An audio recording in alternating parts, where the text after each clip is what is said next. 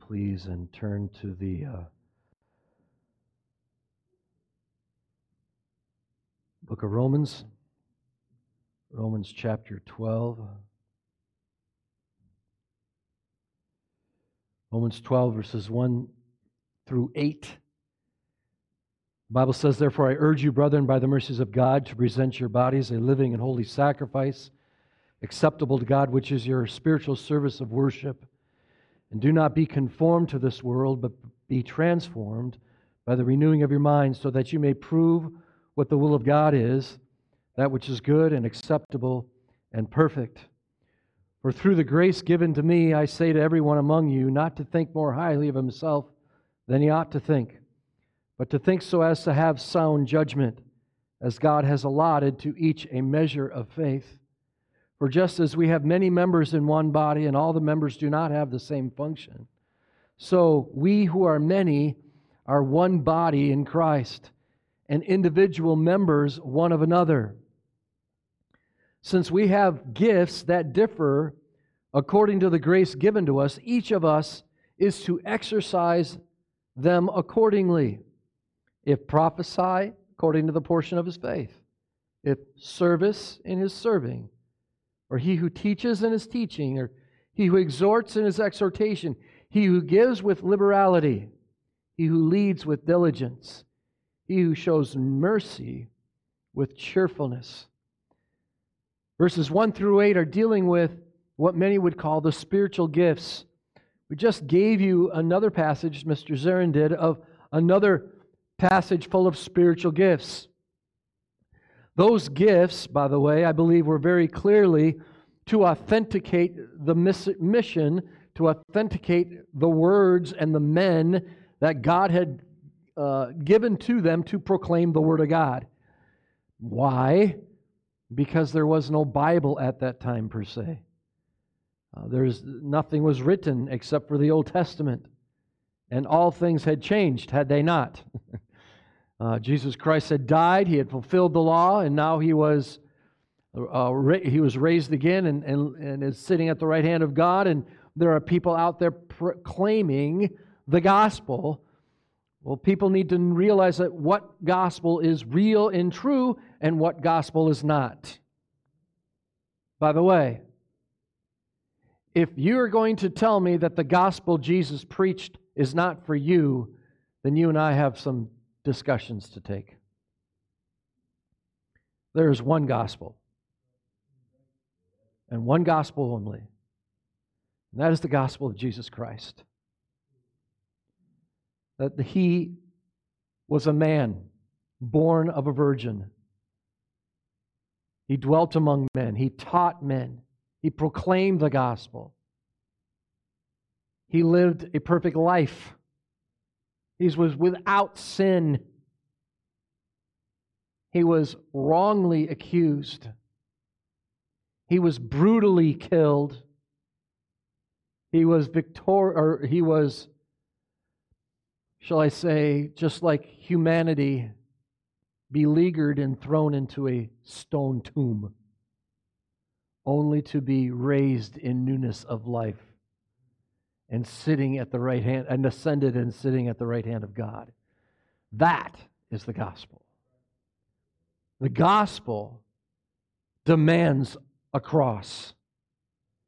The gospel demands a debt paid for our sins. Anything less is a false narrative. So important. Sometimes we forget the basics. This, not only did he give us the gift of salvation, the gift of faith, the gift of repentance, but he also gave us spiritual gifts for a reason. Those spiritual gifts were given for God's glorification ultimately, amen and amen. But it was also given for our encouragement to each other in this earth. Why do we come together? Well, we come together to do our jobs, to sit and listen, to sing and singing and uh, hear the preaching. Okay, that's maybe part. And it was derogatorily part. But I will tell you this we come together to serve one another. The term is abad. That same term was used in the Garden of Eden. We come together in this church to serve each other. God created man according to Genesis chapter 2:15. The Bible says he took man and placed him in the garden to All right, so there's a controversy because we've been talking about this Wednesday nights. The text says to cultivate and keep. The Hebrew terms are to abad. That's where I'm getting at. The word is abad. Cultivate is abad. That word abad means to serve, to work. It's the same word that in Deuteronomy it's used as priests in the temple. They abided in the temple. They worked in the temple. They served God in the temple. Folks, we serve each other in this, and not in this church. I don't want you to get the wrong idea. But we serve each other when we come together. Amen. It's kind of hard to do when we aren't with each other. It is the anti Christ idea of coming together to serve each other. It is. I'm not getting politically involved in that whatsoever, but the point is, we weren't together. We've had two years of being apart, not being able to serve as God intended us to serve one another. By the way, when we serve one another, we are actually serving God Almighty because that's what He tells us to do. By the way, there is a way you can read uh, Genesis chapter 2, verse 15, where it says that God put man uh, in the garden to obey and worship God. Frankly, that's exactly why He put us here on this earth to obey Him and to worship Him. One of the ways we obey Him, and the reason and the motivation we obey Him, is because we love Him. Do you love a strong armed boss? Does your work reflect it? When you truly love something or someone, does the action to that person or thing all of a sudden become very important to you? Remember your first child.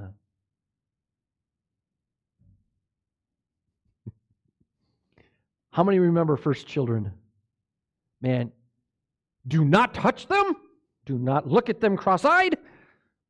Right? they are held close by the fourth. Yeah, take them, get them out of here. right? Why? Well, we learn and things. But the reason they're so important to us is we absolutely love them. I tell you what, this week in my life has been extremely busy. We've had a graduation, we've had a graduation party, we've had ceremonies, we've had orchestra things, we had all my family was back here for the first time in two years. It was awesome, but it was tiring but I was willing to do those things, willing to sacrifice, willing to do it. Why? Because I love them. Our motivations matter. The motivations to use the gifts that God has given us are mentioned in the text. Romans chapter 12, verse 1 I beseech you, therefore, brethren, on what grounds? the mercies of God. How in the world can you look at God and start knowing God and are knowing God better and better and more and more as you study and learn more about Him and enjoy Him? How can you not love Him? Amen. And that love motivates us to serve everybody else. Hey, do you want to know what I know about God today? Do you know what God showed me today? Through His Word. Not in the clouds, not in that voice, through the text. Amen. When speaking on gifts, you need to make this clear. This church is a, uh, we believe that sign gifts have seceded because the Word of God is here and that the Word of God is closed. And anyone who adds to or subtracts from all the, remember the text? All the wickedness of this, of uh, all the bad stuff will happen to you that are written in this book. Regardless, so we prophesy out of love. We serve out of love. We teach out of love. We exhort out of love. We give out of love. We lead out of love. We give mercy out of love. All these things are motivated in love. And if they're not, we're legalistic, pharisaical dorks. We are. And, and, and the gifts are just some job. We're punching in the clock. We're not punching the clock. We're embracing and loving each other. We're doing that because we love the Lord. We're doing that according to what Paul's figure is. It's like there are feet in this room, there are toes in this room, there are ears in this room, there are noses in this room. Everybody has a part of the body of Christ. And those parts are equal to the gifts that Paul mentions here. There are multiple passages, there are even more than I have on here, of spiritual gifts. And we showed you the picture of this, of how my daughter said this, so I better do this. Dad, I think if, if it was ready, it would have been better. So we're going to be ready today. Can you turn this up for up here? Is it up? The music. Got it? All right. So just to remind you because I think it's something that'll stick in your head better. That's all I'm doing. Is God has created your giftedness is like your fingerprint. It's unique to you. Matter of fact, John MacArthur believes, not that he's God, but I think he's right on this. John MacArthur believes that your giftedness is unique to you and you alone, and nobody in the world has that. No, ever, no other Christian has that. It's unique to you. I, I tend to believe him. I, I think he's ex- absolutely right. But you're, you're a mix of colors, and only that color is you. And if you think of it that way, and then you start taking your color out of pictures, what does it look like? And it's pretty ugly. Behold, Love.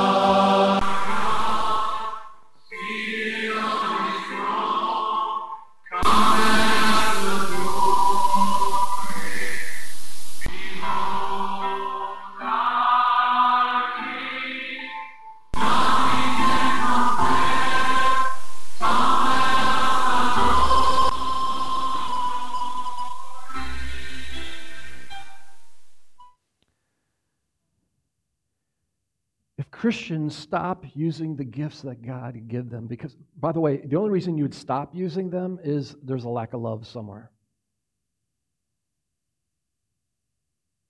That's the reality. Either your lack of love for the Lord or for others or both, I don't know. But many churches, including Northland, have colors missing in their canvas because they're not, all the members are not using their giftedness to serve Him. Spiritual gifts are a ministry to the Lord and His church. It's not about a title, it's not about prestige, it's about a or position, it's about service. The term is abad. It's about abad. First of all, there's the gift of prophecy. We talked about that last week. I, I'll be honest with you, it's hard talking about a gift that uh, that very few have a large dose of that specific gift. Does that make sense? In other words, there you don't have a church, let's just say there's 70 people here today, 60 people. There's not 60 people that are heavily endowed with the gift of prophecy. How many understand that? There's not 70 preachers in this church, in this, uh, in this auditorium. There's very few. that are heavily gifted in that area. So it, it gets a little difficult to preach that. But his point here that we talked about last week is that prophecy should be exercised, and we didn't talk about this much, but in proportions to one's faith. Remember the text? It's proportional. Why? The word here is synonymous with measure. It needs to be measured with what? With the faith that he's been given by God. Perhaps it's the idea is you're not going to go and, and, and, and find something that's just going to wow people and make people think you're the greatest preacher that ever lived. Let me tell you, that is an attitude permeating pastors. They want to be known, they want to have a big church. I will tell you, I, am going to. So, I have some friends here from Montana. Um, Caleb, you know. Man, he's been here like forever, it seems like. but Rob, his friend, they both go to this little church in a town of a hundred people? Maybe? Okay. A hundred people. That pastor is one of the most gifted pastors I've heard preach. He takes the text, opens the text, and just exposits it. Phenomenal. That, by the way, it's Caleb's dad. The point I'm saying is this he's been there. How many years has he been there? All of his life. Not as the pastor, but as all of his life. It's not about fame. It's not about all that. It's about just feeding the families that God is. It's about serving and using the gift to encourage each other, right? That's what it's about. When you walk into church and there's four total families, how hard is that for somebody that wants prestige to preach? It's a very difficult thing. It's a very issue. But that this measure of faith is about don't prophesy beyond the faith that was given by God. Don't try to impress people by your charismatic ability to prophesy in accordance with faith has that has been given them means just to simply proclaim the text of the word. I think too many people are preaching story time with Uncle Bill. That's not helping anybody. And everybody now hates Bill. Sorry, Bill. Do you know what I mean? Would you just preach the word? Well, there's preachers like that in western Montana and probably all over the world. Simple, small, nobody knows their name. God does. And they love the Lord and they love the people. And there isn't any place they'd rather be. But there's no fame in it. I can tell you this Pastor Forbes is not going to be in a stadium in Texas with a smiley face and curly hair.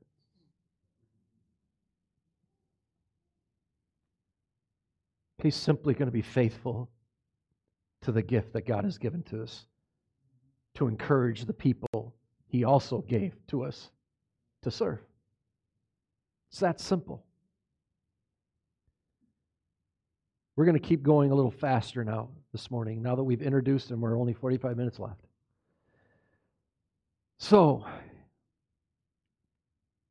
since the completion of Scripture, this is very important, has no since the completion of Scripture, prophecy has no longer been the means of new revelation. That is such an important issue, folks. Prophecy, I just read a commentary this last week. I I, he's one of my favorite authors, and I just totally disagree with him. He came out and said this prophecy is talking about is talking about foretelling all the time. That's all it's talking about is foretelling. He's wrong. Did the foretelling help, did the foretelling happen in the New Testament? Yes.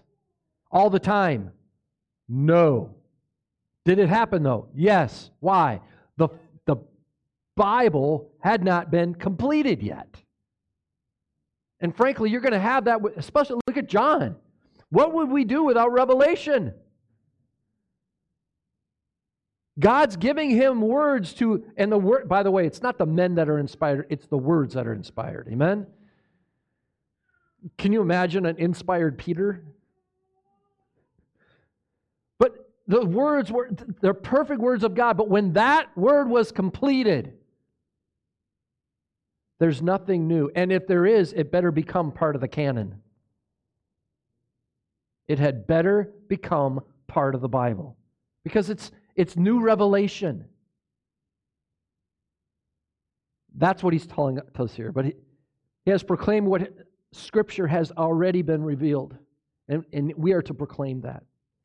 The next gift is serving. We'll go quicker now. It also refers to ministering. This is interesting. As we go through all these gifts, and hopefully today we'll go through quite a few of them, think about this. Well, you might say, I don't have the gift of prophecy. Well, you probably do. Have you ever proclaimed God's word in any way? You probably have. How about serving? Can you imagine a Christian that hasn't served? exactly. Practically, you say, well, yeah, but that's exactly right. Serving everybody. Listen, what is the point of giftedness? It's not for show or dough. Let me tell you. the purpose of giftedness is service. So every Christian has the gift of service. Every Christian has the gift of encouragement. Every Christian, in a sense, has a sense of, of, of prophecy in that they proclaim God's word. So, in senses, these are all universal and they're just, they're kind of vague, to be honest with you. And all of us possess them. It refers to as ministering. The, word, the Greek word is diakonom, which we get the word deacon from, right? That's the translation of deacon. It means the service of any kind. It's a broad application of practical help to those in need. Acts chapter 2, 20, and there's multiple passages, by the way. Um, one of them is Acts 3. Acts 3 was the first deacons, right? Acts 6, 3, sorry. the first deacons in the early church were men of good reputation, full of the Spirit and of the wisdom and of wisdom, who were placed in charge of what? They were placed in charge to provide food for the widows because they were being neglected. Because the apostles were to be able to do what? Okay, so here we have this new group of men. By the way, we just don't keep adding things to Scripture and say, oh, we have a new thing here. Now we have new officers for the church. We'll call them Here's one, and this probably get me in trouble. This is the worship team. It is an office of the church. You can't find that in the text. It's not there.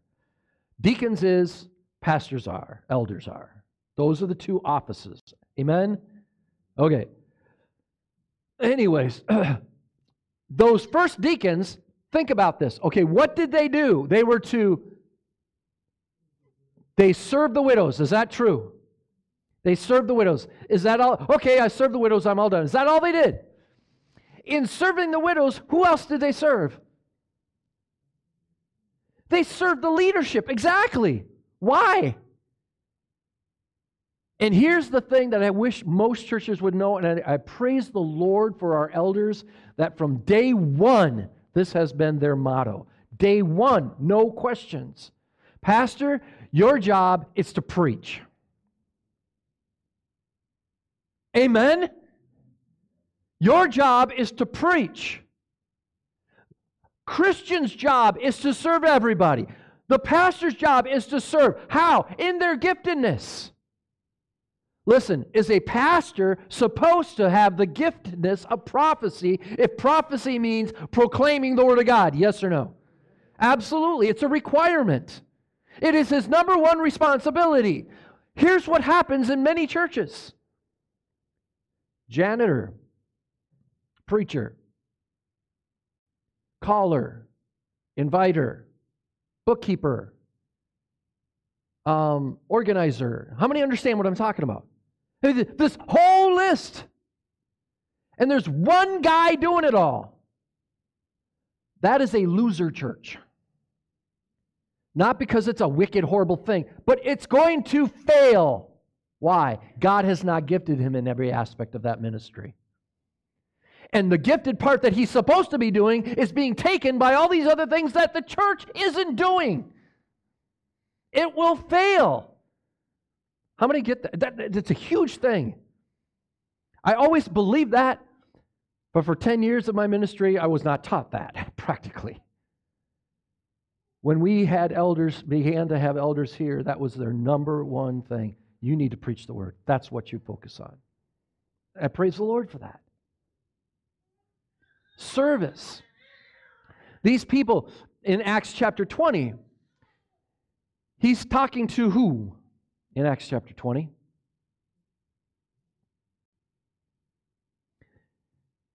He says, In everything I showed you that by working hard in this matter, you must help the weak.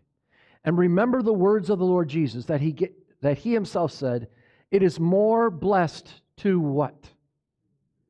To give than to receive. What does that mean? How many of you have heard of the gift of served?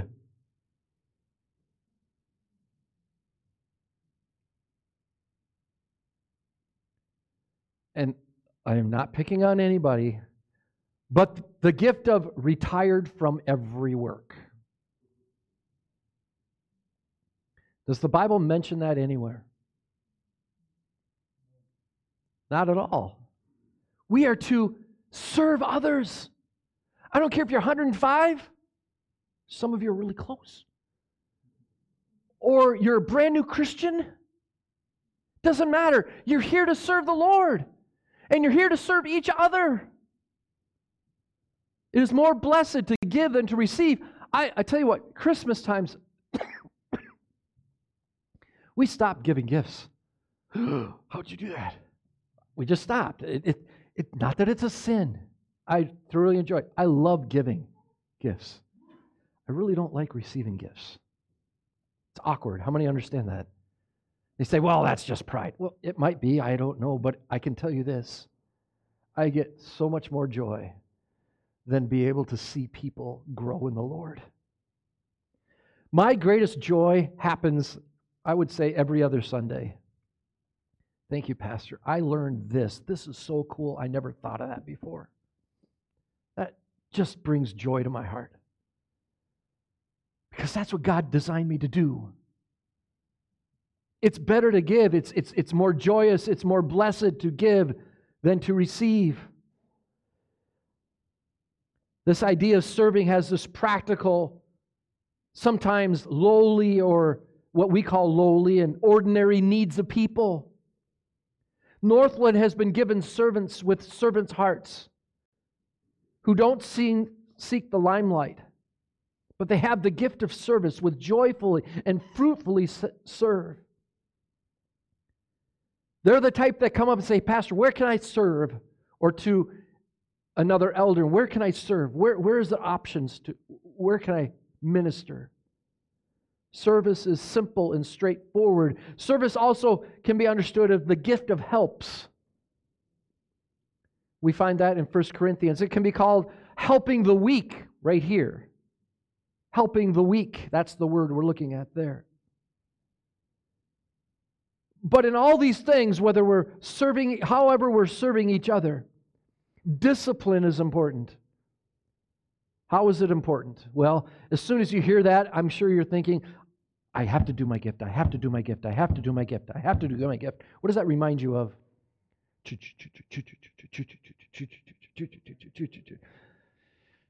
The little engine might, but you can't. It takes discipline, and here's where the discipline is. A true Christian that truly loves the Lord, telling you, a true Christian that truly loves the Lord wants to and loves serving people. The problem is they might want to do so many things they can't do what the one thing they're gifted to do. How many understand that? You've got to be disciplined to make that your, your primary responsibility and not let all these other distractions get in the way.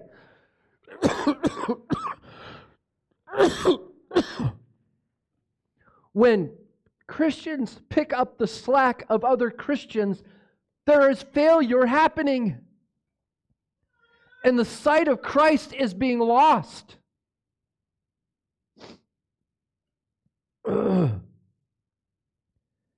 Especially with so many distractions from this world and an attitude of self that the whole world is submerged in, discipline is even more important. To be sure, what is in vogue today is to publicly look like you are serving others, but for a motivation other than loving others.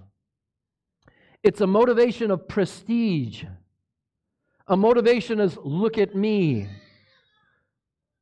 Motivation of, well, let's just say what it is. We want prestige. People want respect, respect prestige, honor.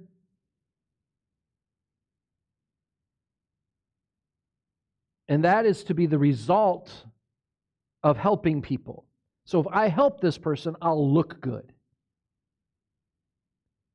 There's a word for it today. This word is called virtue signaling. How many have ever heard of virtue signaling? Virtue signaling is the idea that you outwardly do good work so people think you're a kind, nice person. You just you want to show everybody you're you're a good person. Let's be honest, nobody is good. Nobody is apart from Christ. Virtue signaling, they, they say, look at me and, and what I am doing. I think that Scripture says something about that when it states, don't let your right hand see what your left hand's doing. That is the antithesis of virtue signaling. Instead of showing off your godliness, which really is anti godliness, because it's selfishness, you're to, the Bible says, and this is in Matthew chapter 6, verse 3, but when you give to the poor, so literally this is the service attitude here, right? When you give to the poor, so contextually this is absolutely correct. Do not let your left hand know what your right hand is doing. Now, is that even possible? It's not possible, but the point is, you get the point, right? It's not about you, it's never about us. It's about Him. And by the way, it's about serving. This also takes, this service idea takes perseverance. When all that encompasses our life in serving others, it is very possible that the service itself becomes idolic. Does that make sense? Can it be that the God of service has replaced the real, omnipotent, sovereign God? How many understand what I'm saying? It's very important. We have to take care of that, make sure that. Pers- perseverance. And the reason it becomes an idol is because the problem isn't the service, nor is the problem the one being served, but the server himself has lost sight of who God is, and as a result, the motivation of God's glory is lost. Without the mercies of God as wind in our sails, the gift becomes a futile act, self motivation, and as, a result, and as a result, complete drudgery. When a pastor comes to church because he has to and he has to preach, so he has to find a sermon, all those words tell me that guy needs a new job. Amen? It's a joy. I've told you all many, many times. I would hate myself if I couldn't preach. I love to preach. Because it's it's fire that the word gave me in my bones if you will. How many understand that? Another pitfall is that one might be tempted to spend the majority of one's time trying to emulate those who have other gifts instead of using the gift one has for the benefiting of the believing community. This is a big problem. I have seen mega churches. Mega churches, many times, are careful in how and what is preached. Does that make sense? Because some things just don't sell. I will tell you this we are all worms and deserve hell, and without God, we are nothing. They would have lost a thousand of their 2,000 members.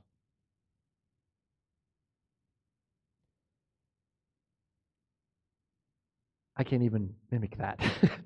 this big teeth and ah. Don't say the S word in this place. Once believers have identified their gift, they should strive to excel in those gifts that they have been given and devote themselves to the, bod- to the body by exercising those gifts. Teachers are not exempted from serving others, from rendering financial assistance, from showing mercy, and so on. Nonetheless, teachers should especially concentrate on studying. That's the next gift teaching. Service, we all have service. We all have prophecy in a sense, in some measure. Teaching, the gift involves the analysis and proclamation of the Word of God, explaining the meaning, the context, the application to the hearer's life. The gifted teacher is one who has the unique ability to clearly instruct and communicate knowledge, specifically the doctrine of faith. Jesus Christ, I just did that this morning.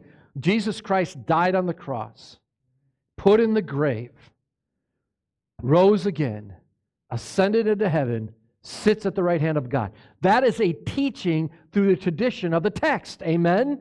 That's exactly what this is talking about. Not that your teaching always is salvatory. I find it interesting.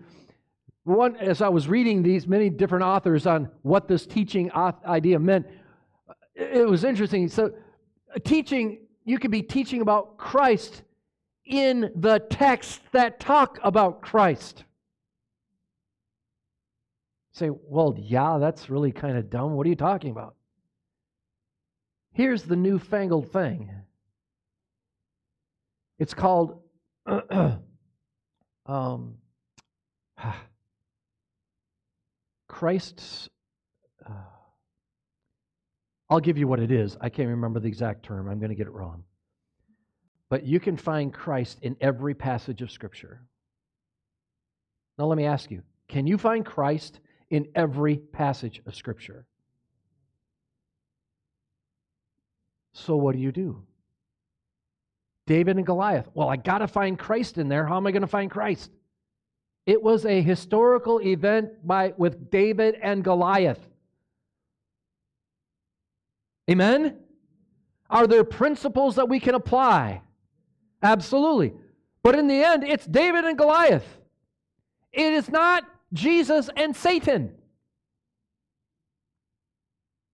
But if you're going to go through the whole text and find Christ everywhere, by the way, that's not teaching. It's not.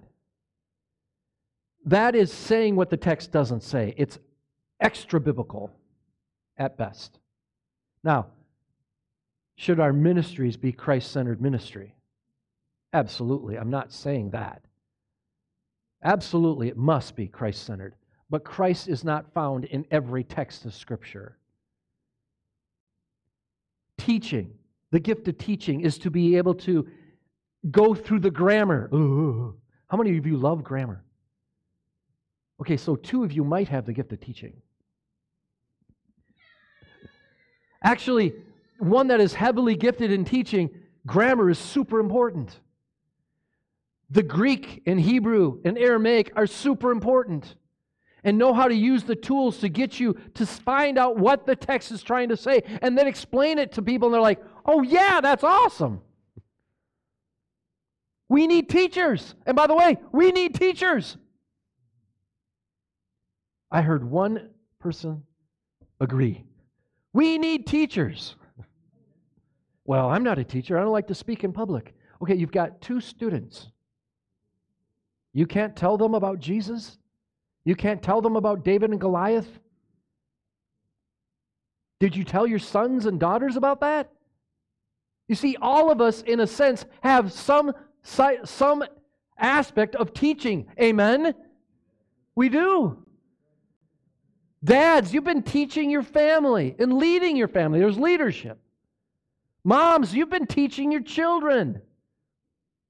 So there are aspects of that gift within you. It might not be the forefront. I understand that. And I respect that. And I wouldn't want you there if you don't love doing that. But don't be scared of it like a man named Moses. Remember I remember Moses and Aaron? Do you remember that story? We compared them to Josh and Jake. Just anyways, the issue is this. Moses, here's what he did. The Lord told him to do something, correct? What did the Lord tell him to do? Go speak to Pharaoh. What did he say? I can't. And was God pleased or angry? He was angry. Why? You don't have faith in me. If I tell you to do something, you can do it because I'm doing it through you. Where is your faith? The measure of faith. Do you see how this works? Where is it? He said, But I have given you Aaron, but I'm not too pleased that you didn't have faith that I didn't make this all work in my sovereign plan. you can read the text. You can go back last week when we talked about that specifically. All right. So, where do we find the teaching gifts? We find it all the way through Scripture, by the way. Teaching them to observe all things, all I command you. By the way, we are to teach people about Christ. Everybody can do that. Everybody can. If you're not telling people about Jesus Christ, it's because you have stinking pride in your life. And you're worried of what they're going to say about you, or you're worried that you won't say it right. Well, you don't say it right if you don't say it. That is for certain. Tell people about Jesus, teach them about the Lord. The Bible says it in Matthew chapter 28, verses 19 and 20. Remember that? Go ye therefore and teach all nations, baptizing them in the name of the Father, the Son, and the Holy Ghost, teaching them to observe all things whatsoever I command you. And lo, and lo, what does he say? I am with you most of the time. I'm with you always. I will not let you down. I am with you. By the way, I love this professor, but I think he was dead wrong. He said that has nothing to do with today. That was about teaching people the kingdom. Oh, my word.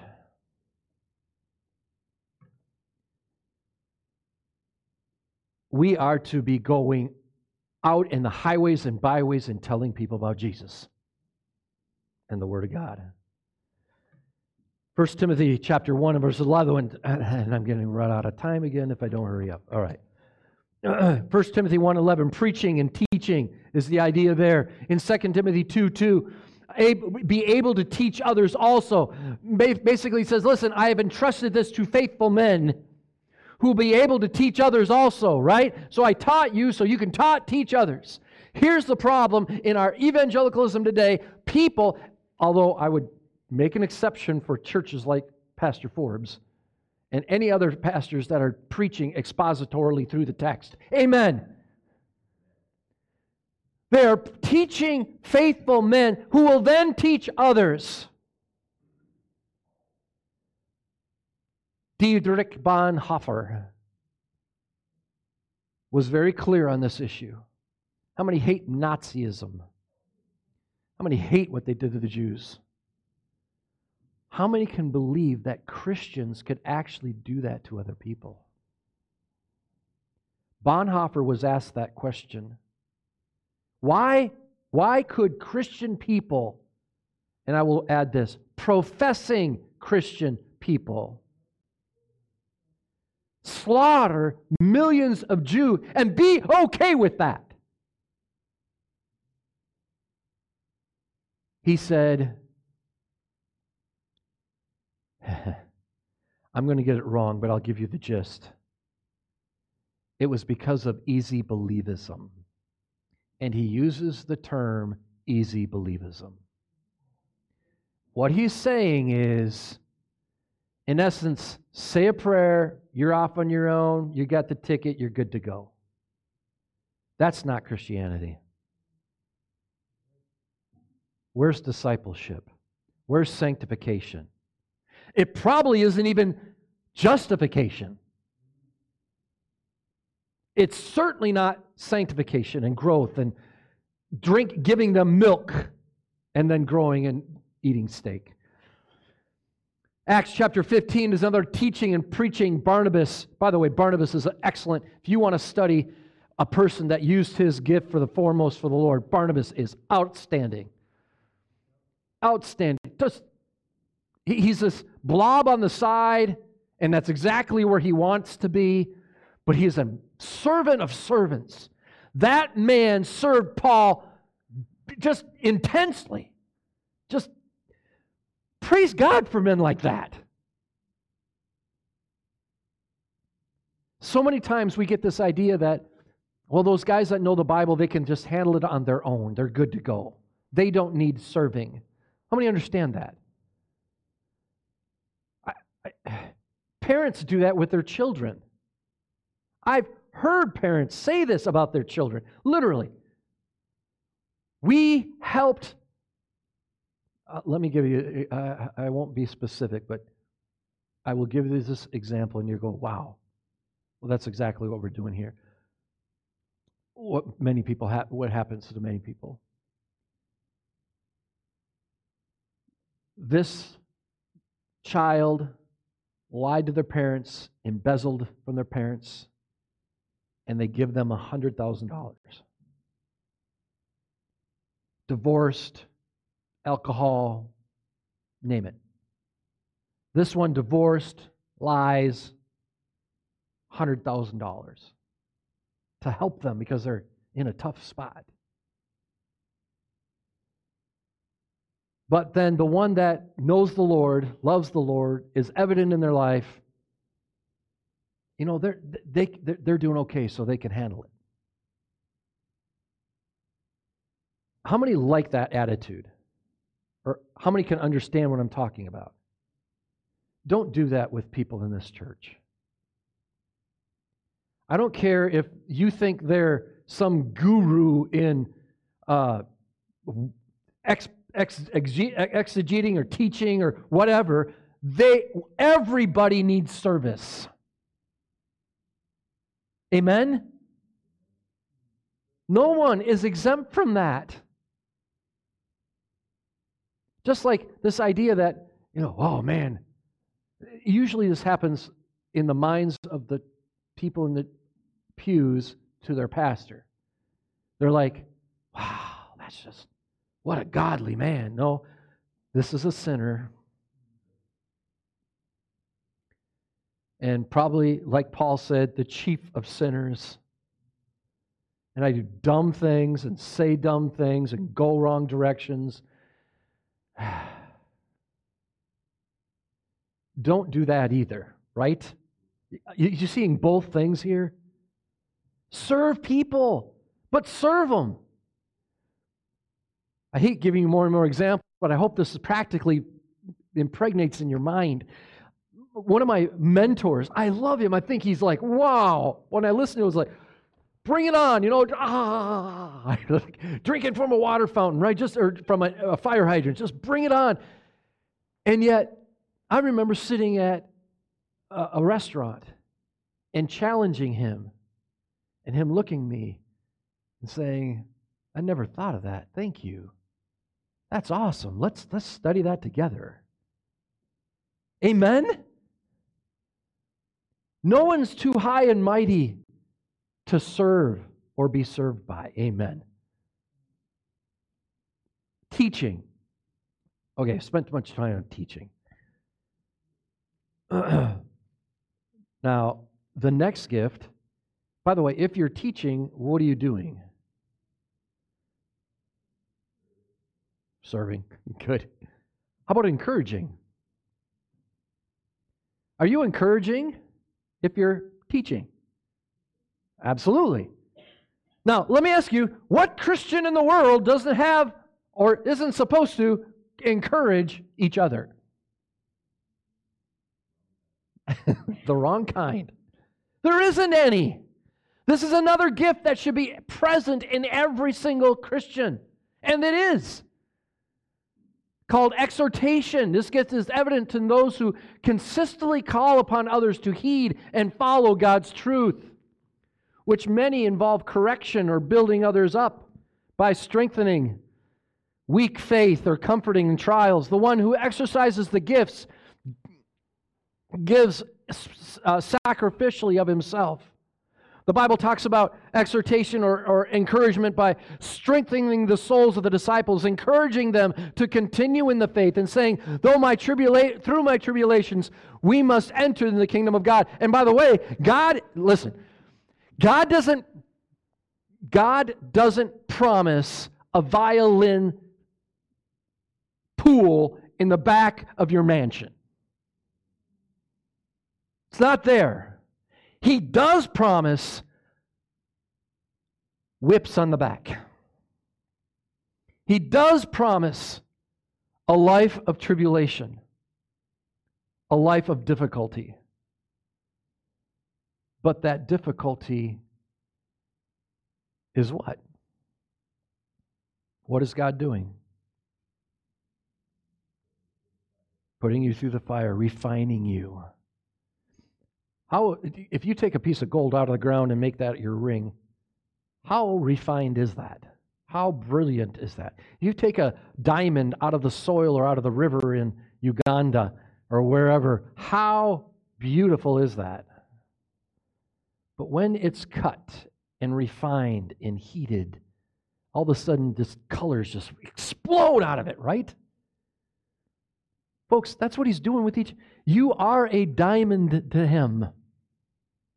You are, you're more precious than animals, amen. He knows and cares about you deeply. Encouraging through tribulations, because we're going to be in them. Giving, Gifted givers are those who joyfully share what they have with others, whether it is financial or material, on the giving of personal time and attention. The giver is concerned for the needs of others and seeks opportunities to share goods, money, time with them as needs arise. I know my wife right now is she's a wonderful giver of eggs. That's not what we're talking about here, though, although it could be.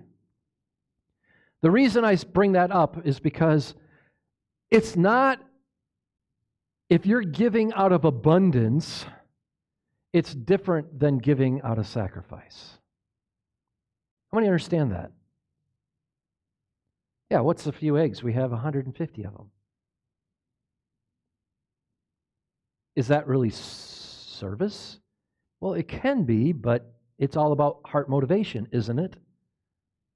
What about the woman, the old woman with the what? With the mite. I think the best example of this is actually in the book of First Corinthians. And if you were here Wednesday evenings, you would have went through this. It's phenomenal. This is another passage, but in First Corinthians, Paul says, by the way, Corinth is the uh, is the old New York. How many understand this?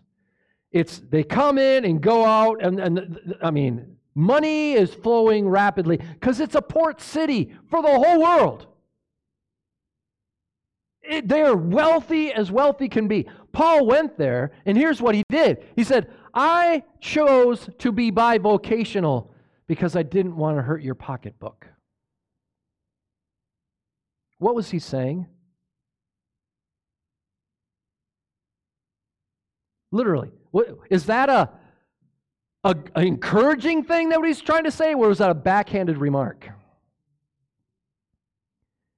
He then goes on and says this Macedonia, totally different. Macedonia is up by the Black Sea on land, and it's just totally different than Corinth. So, by the way, the Corinthians or the, the, the uh, Macedonians gave everything. And in essence, he's saying, I'm getting taking an offering for the for the people in Jerusalem that are don't have houses and to live in and food to eat and you have given me nothing. But the Macedonians who have nothing that you despise because you're so arrogant of your wealth, they've given everything. Man, I'd be shrinking in my seat and maybe running out the door. I'd be so embarrassed. How many understand that?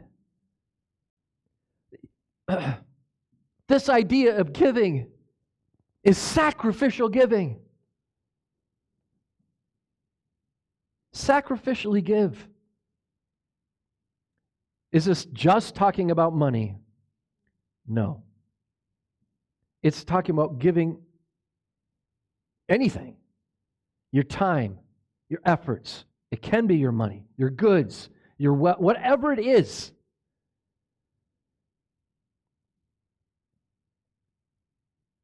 The gift of giving is to be given act, uh, is to be given sacrificially. The idea here is single mindedness, open heartedness, generosity. It, it carries the idea of sincere, heartfelt giving that is untainted by affectionate affections or, or ulterior motives, which too many times it is. Um, I will say this. Let's go political just for a second. George Soros doesn't give money to a political party out of his good heart. Neither do any contributors to any political organization. They expect something out of it. That is the antithesis of Christian giving. Amen? It's the antithesis.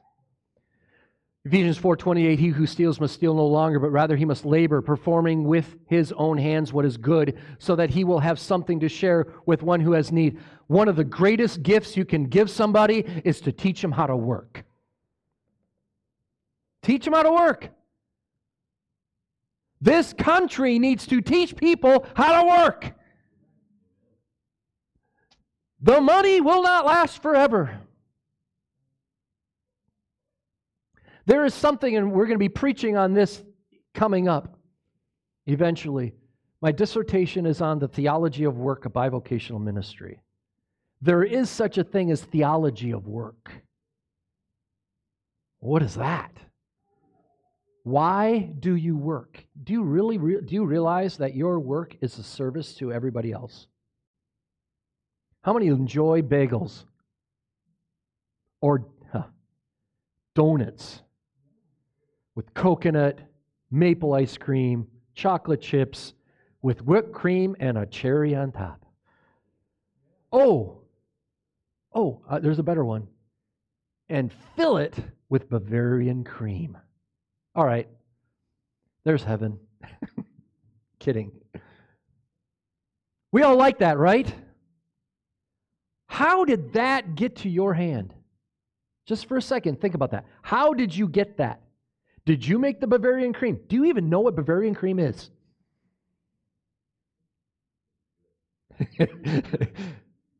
Someone had to make that.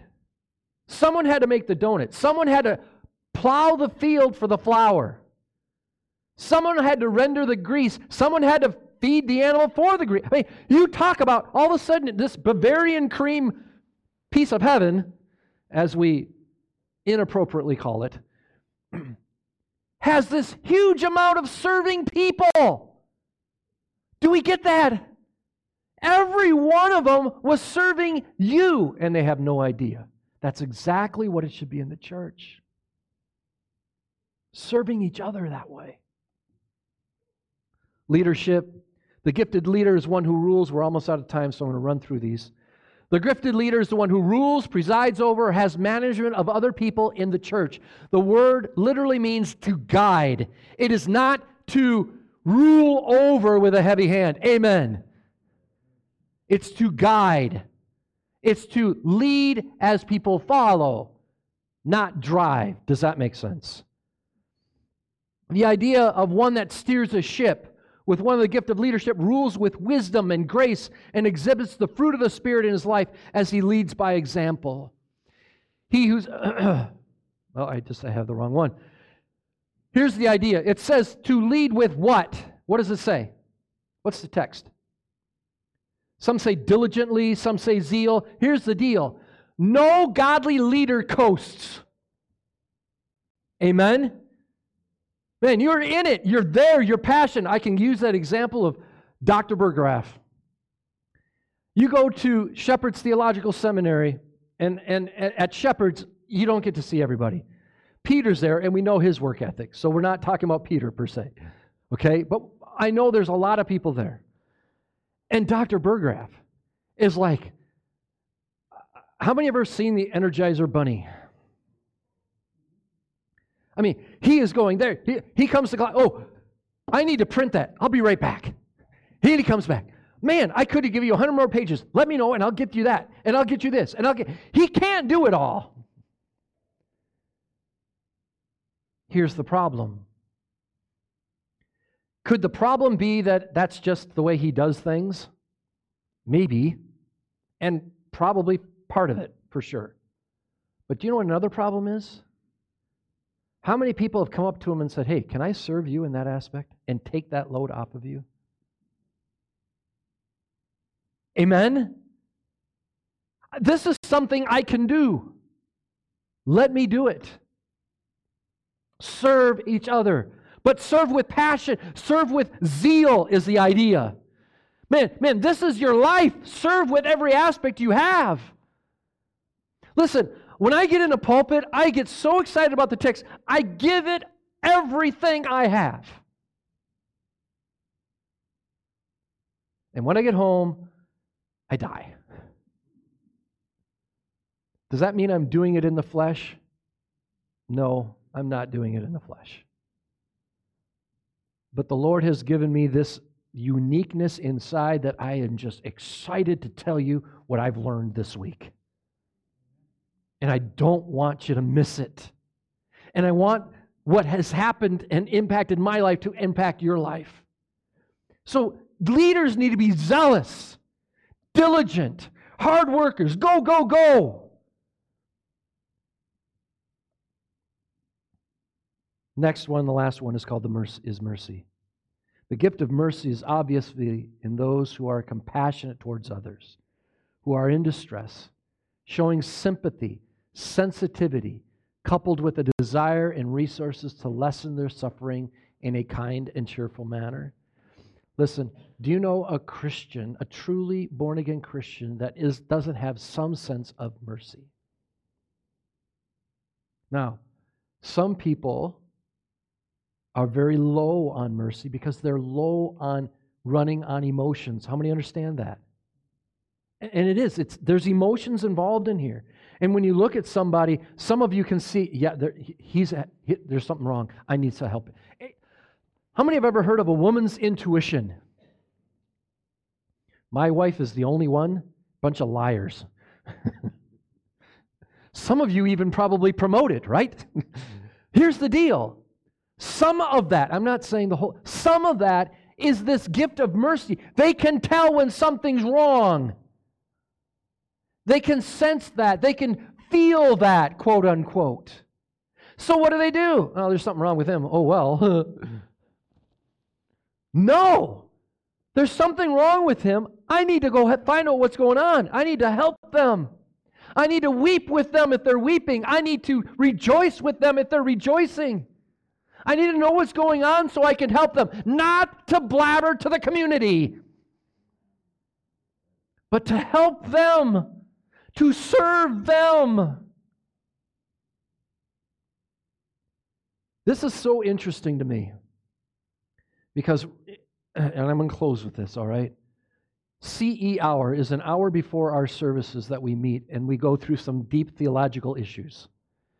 One of those issues right now is on soteriology or the doctrine of salvation. Very important.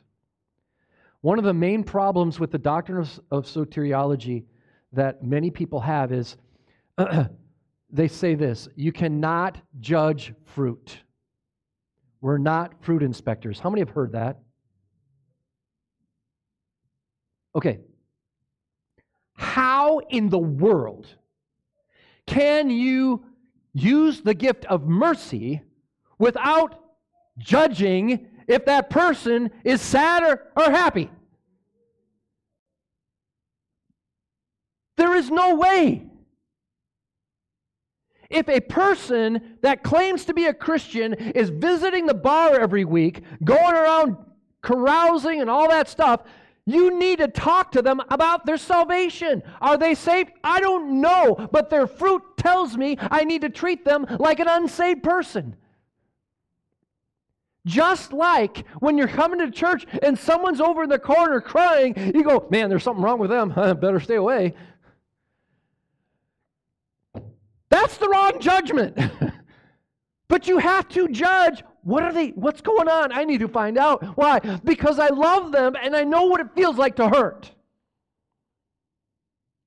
And I wish somebody was there with me with my armor their arm around me.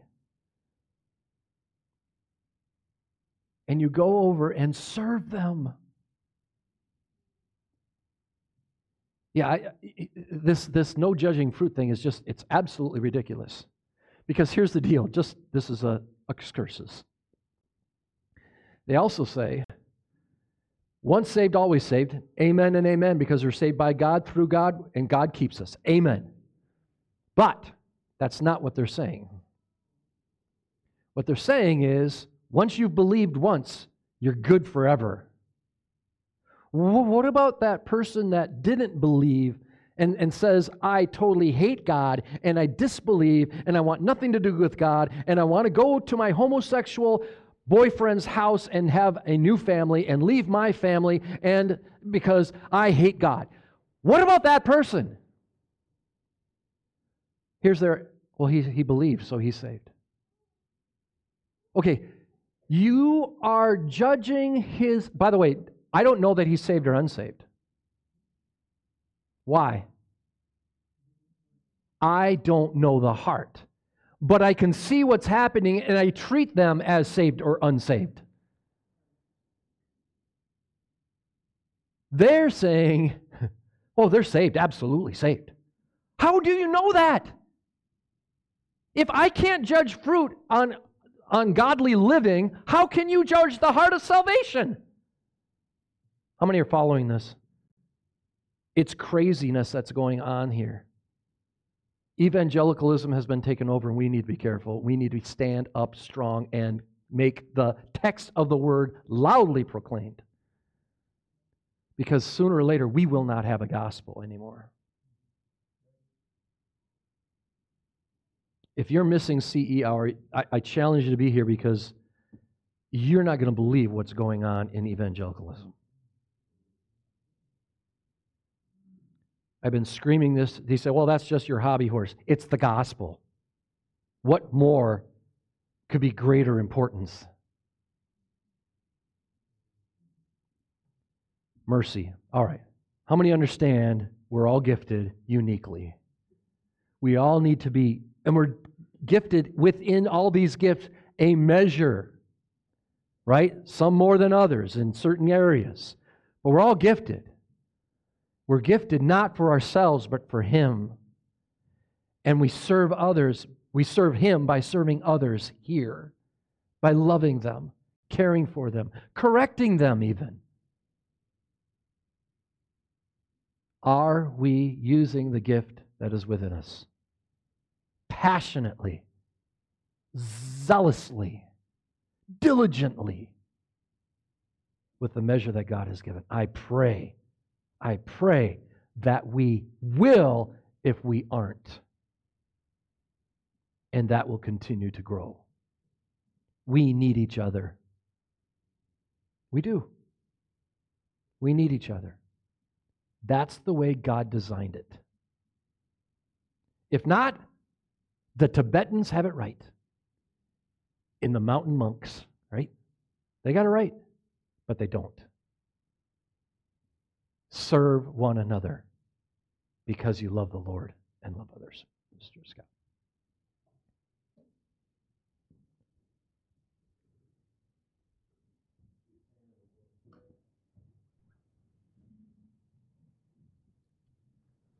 Lord, we just, we thank you again for right teaching, Lord, that we have a pastor, Lord, and leadership who truly seek to preach your word, Lord, preach it rightly, and exposit in a way that most in the world do not.